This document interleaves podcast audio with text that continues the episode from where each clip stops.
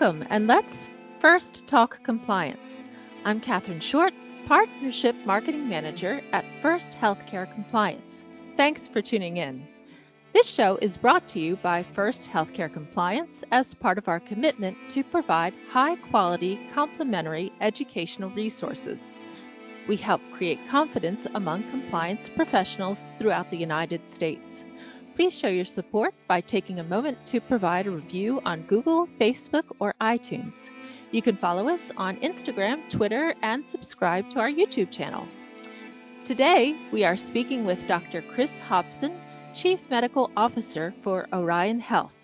The topic of today's program is why payers can't ignore the interoperability rules and should comply sooner rather than later. The Interoperability and Patient Access Final Rule approved by CMS and ONC is intended to advance patient participation through access to their health information and to drive advanced interoperability and innovation across the U.S.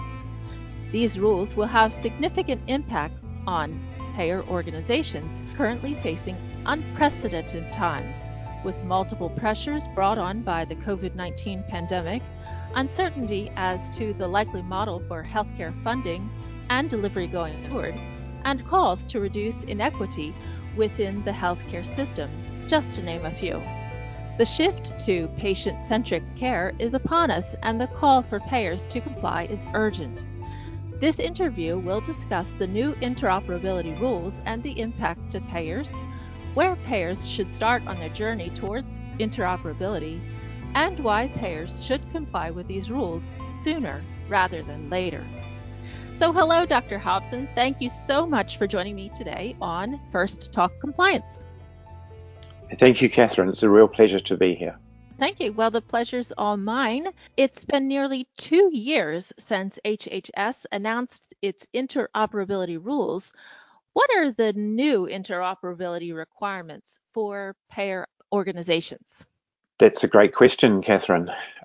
There are three major rules which are really uh, technical technical pieces that have to be built, developed, offered. So originally the concept was on January the 1st, 2021, payers have to make um, access to the information they hold on the patient. So loosely that includes the clinical data about their care and things about their claims and claims history, they have to make that available via an API as of January 1, 2021. The API piece being important because that's what would enable an app on a phone to connect to this data. Also on January 1, 2021, they um, are required, again, to fulfill a technical requirement to provide access to their provider directory. So the idea there is um, I need to see a healthcare provider. I need to know both, you know, I've got a heart problem. Do they deal with cardiology? But also, are they part of my payers network? So that access to that information via an API on your phone, originally specified for January 20, January 1, 2021. January 1, 2022, the payers are required to participate in payer to payer data exchange. So the idea of that is if I change from one payer to another, and as I change, the information that's held about me by the first payer has to be exchanged with the second payer that I'm moving to those are the core dates, um, but due to the COVID and uh, the stress that everybody's under, CMS has announced that it won't actually enforce those rules until July of 2021. So that leaves payers with even even with that extension, it leaves payers with less than you know, it's about 10 months from now to, to when they have to comply. One other kind of compliance thing that may come up so as well as the patient access, the provider directory, the payer-to-payer data exchange, it's vague and not well spelled out, but there is the potential for the information blocking rule, um, which is actually due for implementation November, so very short time. uncertain to what extent payers need to be concerned about that. Um, and so that's just really in a vague thing. But my strong advice for payers is to think about the information blocking rule. And if it becomes important to them or apply to them, they, they're ready for it. Are these rules expected to alter the payer provider relationships? And what about payer consumer relationships? How how are these rules expected to alter these these right. these relationships? Yeah. So let's start with the actually start with the payer consumer relationship. So remember, so now as of July 2021, you have a situation where every, at least in theory, every payer in the US is offering patients access to their data. That has to be a good thing. It encourages people to engage with their payer. Um, I think so. What you have to see is so that's the base bare minimum. I think there will be pressure on payers to come up with apps and models that actually, you know, even more encourage members to join with their themselves rather than their competitors. So in terms of the payer consumer relationship, it will be more competitive. There'll be less possibility of people being locked in and you know data sharing should make it that the organizations are competing on the services they provide and not competing on access to the data. Um, so it's a key point. In terms of payer provider, I think that um, there will be more transparency. So patients will now know how much providers got paid. Patients will now know a lot more about what's happening. Um, in the kind of move, the general trend has been in the last few years for payers and providers to slowly, carefully get more close to each other.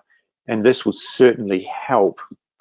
Um, as we go through the questions, you'll see that one option I'm recommending, but for consideration, not mandating, but one option is that for payers, if they participate in a local health information exchange, that will actually make it, that will improve their relationship with their providers and give them a mechanism to meet the rules. So payers and providers should come, continue to come and work more closely together. And one solution to this would be joining the local HIE, which will have these technologies, and that may make life a lot easier for the payer. You mentioned that the compliance deadline has been extended into 2021. Where should payers start on their journey towards interoperability to adhere to the new requirements placed upon them? Hmm. So the way to think about this is sort of in two lanes. One obvious lane is you need to have access to the technologies that will be required, let's say in July 2021.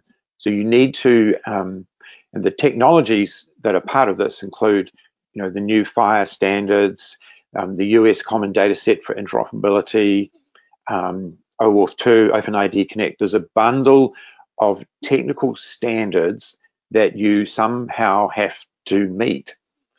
Um, and in meeting that, part of the challenge to think about is a lot of that data is going to be currently sitting in your um, claim, as claims data in relatively unfriendly formats. Formats wasn't designed to easily pull that data and, and turn it into an API.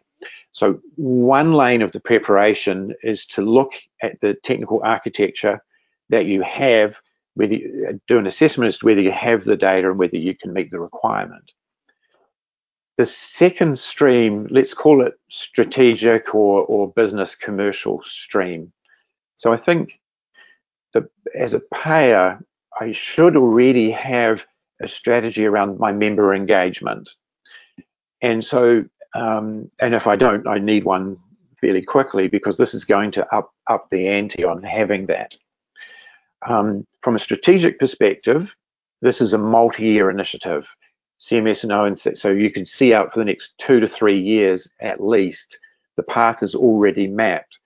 But how does this fit with your bigger picture strategy? You know, I assume that you want to continue doing CMS business as well as private payer. Um, you know, work, you're going to have to work more closely with providers.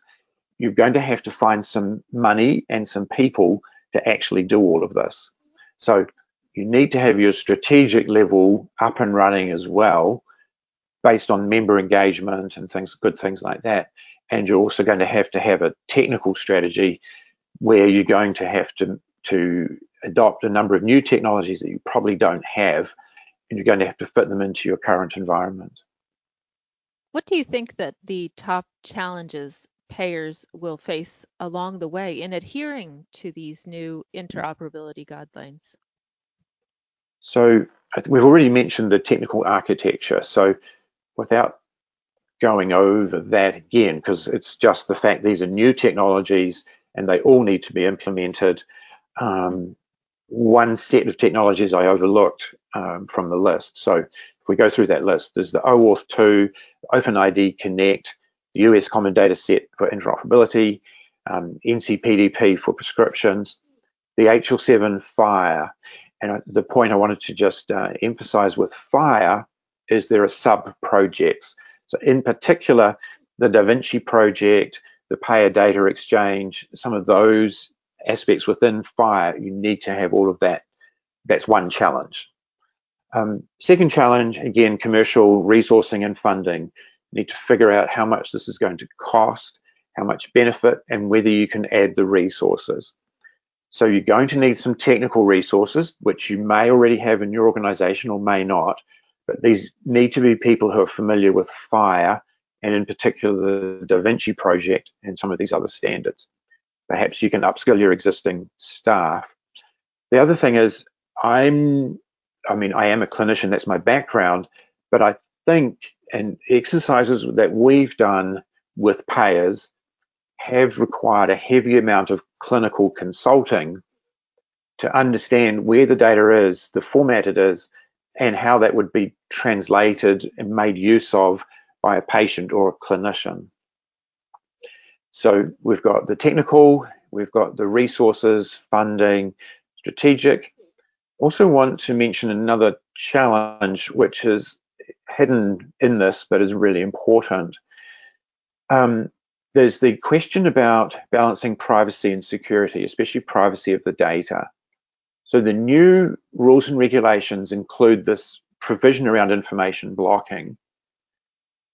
To be fair, at the moment, information blocking rules apply to providers and um, health IT vendors, and they don't specifically mention payers.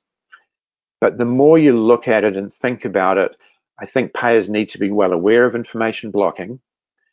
And e even that aside, what's going to happen is patients will have um, access via apps, mobile apps on their phones, will have access through the API to pull their claims history and their, their clinical data and all of that data that the um, payers currently hold. One um, detail in the rule is that payers and providers cannot specify that app that the patients will use. So for, for payers to be part of this uh, exercise, they will need to offer the data through the API. And while I would be sorely tempted as a payer or, as anyone in this, I would be sorely tempted to say to members, you need to use, you know, the Blue Cross Blue Shield app. There is going to be a competitive marketplace out there payers are going to have to allow their data to be um, picked up by a third party app that they don't know well. And so balancing that, it's been controversial. I think it's a very good rule in many ways. It encourages what we call, you know, liquid data. But there may, who knows exactly if some uh, app comes out there and gets very popular but doesn't handle the data in a secure fashion, we could end up in some rather potentially nightmare scenarios. So I think the advice to the payers is to stay close to these rules and and be sure that their um, their participation is is to the letter of the law. So the interoperability rules will make it easier for the patients to get more involved with their care and their access to their data, such as using, you know, whatever app they want, for example. So how does patient empowerment impact payer organizations? Hmm.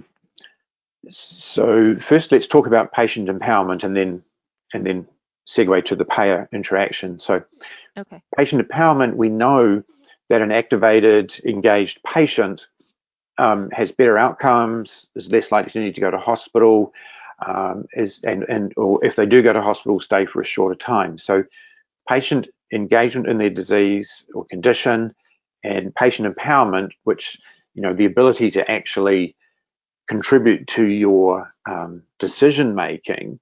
So we, we understand now very well that when patients do have that kind of level of involvement in decision making, that that improves patient outcomes. From the payer perspective, I think it's fairly clear payers would like to encourage engaged patients because they'll be healthier and it's the right thing to do.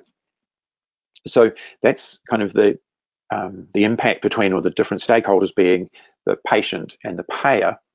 Now, the connection between those two is this FHIR API that we've been talking about, the APIs. So the rules give patients much better access. So patient can now access their information. But one thing that occurs to me, and I haven't seen it discussed, is the APIs are one way. So data is coming from the payer to me as a patient. If I see something there and I'm like, okay, I need to discuss this, uh, maybe it's not correct, or maybe I want to change something, the APIs are currently not, they don't enable patient back to payer discussion through this channel. So the patient would have to phone the payer, go and pay a visit or, or whatever as an alternative to actually be really empowered. They may be engaged, but there's a, a next level. Um, one downside just to be aware of with all of this is um, the patients, you know, at the bottom end of the social um, social heap, so to speak, maybe they won't have, you know, patient, maybe they won't have an iPhone. I'm told homeless people, if they have anything, they have an iPhone, but or a, or a smartphone of some sort. But right. the point point is, some of those patients at the bottom of the pile may get missed. So it's that digital divide. And so I think that's another big picture thing to, to look at. We want more engaged members and the APIs will help, but what are we doing about, because those people at the bottom of the socioeconomic, they're also the ones who tend to have the most healthcare interventions. So we want to make sure that patients who don't comply that we do have some other mechanism for reaching them. How do these interoperability rules align with the healthcare industry's shift toward value based care?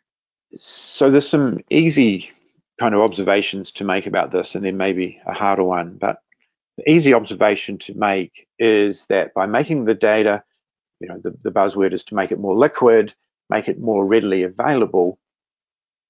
And as we said, having engaged patients, for instance, so we anticipate that outcomes will be better and costs will be less. The patient's engaged um, and knows much more about what they're doing. Um, a really good kind of big picture example is um, palliative care at the end of life. A lot of older people would prefer palliative care that emphasizes quality of life and pain-free existence over being in a hospital intensive care unit with drips and drains and machines that go beep. So if we can do a good job of some of those patient, very patient-centered outcomes, those may also have the, the happy um, side effect of actually it's a better patient experience and it costs a lot less money. So those are kind of the easy, easy observation. Another one is that the providers, when asked to participate in value-based care, the typical thing response is, well, yes, we'll do that, but we need data. So to do a fee for service, you see a patient, charge them $100, whatever, done. But with a value-based care model, um, you're looking at a patient over a year, you want to know the quality of care and all sorts of indicators. Having more liquid data should improve the ability of payers and provider organizations to do better things, care coordination, and like I said, that kind of ultimate aim for value-based care, which is improving outcomes and reducing cost. The harder thing is going to be to evaluate. So I think each year as your the population you've been caring for and you're looking at their the outcomes you manage to achieve, the quality of care and the cost. So can we really leverage the the payer the, the patient access APIs? Can we actually leverage some of these things in smart ways to do a better job? And I think that's that's just going to take time and some careful thought. If you're just tuning in, you're listening to First Talk Compliance, brought to you by First Healthcare Compliance as part of our commitment to provide high quality complimentary educational resources. We help create confidence among compliance professionals throughout the United States. My guest today is Dr. Chris Hobson, Chief Medical Officer for Orion Health. The topic of today's program is why payers can't ignore the interoperability rules and should comply sooner rather than later. Please show your support by taking a few minutes to provide a review of First Healthcare Compliance on Google or Facebook. You can follow us on Instagram, Twitter, and subscribe to our YouTube channel. Hmm. Where should payers prioritize their efforts to get their data in order to meet the new interoperability standards? What's a good place for that? The patient access API, I think, without without a doubt, um, that's a new, a net new thing that they don't currently provide, and is going to require understanding the back end data in, in new ways, where it sits, and how to connect that back end data to the API. So, on the technical front, definitely the patient access API is the right place to start. The next one is the provider directory um, API, although I think that payers already do work in that kind of space already, so it should be fairly straightforward. And then I think, as we've said, then we also, as well as figuring out how we're going to comply with those things, um, I think we also need to be looking at our strategy. So what is the long term with this? Where is this taking me? And make sure the whole organization is aligned with that. What penalties do payers risk if hmm. they don't comply in time, if they're not compliant? Well, they're putting at risk their business, um, their CMS business. So, where they're administering Medicare plans um, of all sorts and child health information plans, um, basically they won't be able to bid for new work if they don't comply with these rules. So there's in terms of the payers and the the interoperability rules, just to clarify, what's at stake here is their ability to do CMS business. What's important, so as we were talking, the information blocking rules are a little bit vague as to what they mean for payers. But for providers, it's already been determined in terms of penalties what they call civil and monetary penalties. So for providers and health IT vendors, if and obviously Orion Health is a health IT vendor, so if they don't comply with the information blocking rules, the current estimate is up to a million dollars per episode, and it's enforced by the OIG, the Office of Inspector General. So I think payers, as well as considering concerning about their business model and and so on, they also do need to keep a close eye on the information blocking rules. If it becomes clear that they are at risk, then um, there's a million dollars per episode, and they've already figured out how they're going to enforce it. So I, I think not being compliant is really not an option for anyone at this stage. Well, what types of tools and solutions should payers leverage to make compliance hmm. as smooth as possible for themselves? So two or three kind of streams on that front. They may, on the one one front, would be okay. Let's just meet these API uh, requirements. So let's just do the basic. And certainly they could go to the market for vendor solutions. They're certainly out there that would simply do do that piece for you. My preference, I think, will work better in the long run is if they look at leveraging the HIE that's um, hopefully in their jurisdiction already and um, that will give them a longer term platform for interoperability that is less likely to be derailed by regulation changes and so on. Those are the two major tools they have. And again, you have to back that up with the knowledge, um, your own technical resources or bring some in, and your clinical resources or bring some in. Well, I wanted to thank you so much for coming on our show today.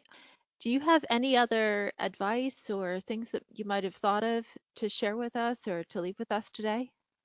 I think just working through this as we've been just discussing it now, it makes it evident the big thing maybe there may be things you haven't thought of. So that is the biggest reason for starting now and rather than later. So so that we've we've already said it, but that would be a point to emphasize, I think. We don't know what we don't know, and until we get into doing this and making the technical decisions, until we get started on that, let alone the stakeholder engagement relationships. Until we're started, we're not going to know how, how much of a mountain this is going to be to climb. Yes, I think that's always great advice. Okay, well, again, I wanted to thank you so much for for being with us today. So thank you so much. Very much mm. appreciate it, Dr. Hobson. Thank you, Catherine. You're very, very welcome. It's a pleasure. Pleasure's ours. And thanks to our audience for mm. tuning in to First Talk Compliance. You can learn more about our show on the programs page on healthcarenowradio.com and lend your voice to the conversation on Twitter at FirstHCC or hashtag FirstTalkCompliance. You can also email me at Catherine Short at firsthcc.com. I'm Catherine Short of First Healthcare Compliance. Remember, compliance is the key to achieving peace of mind.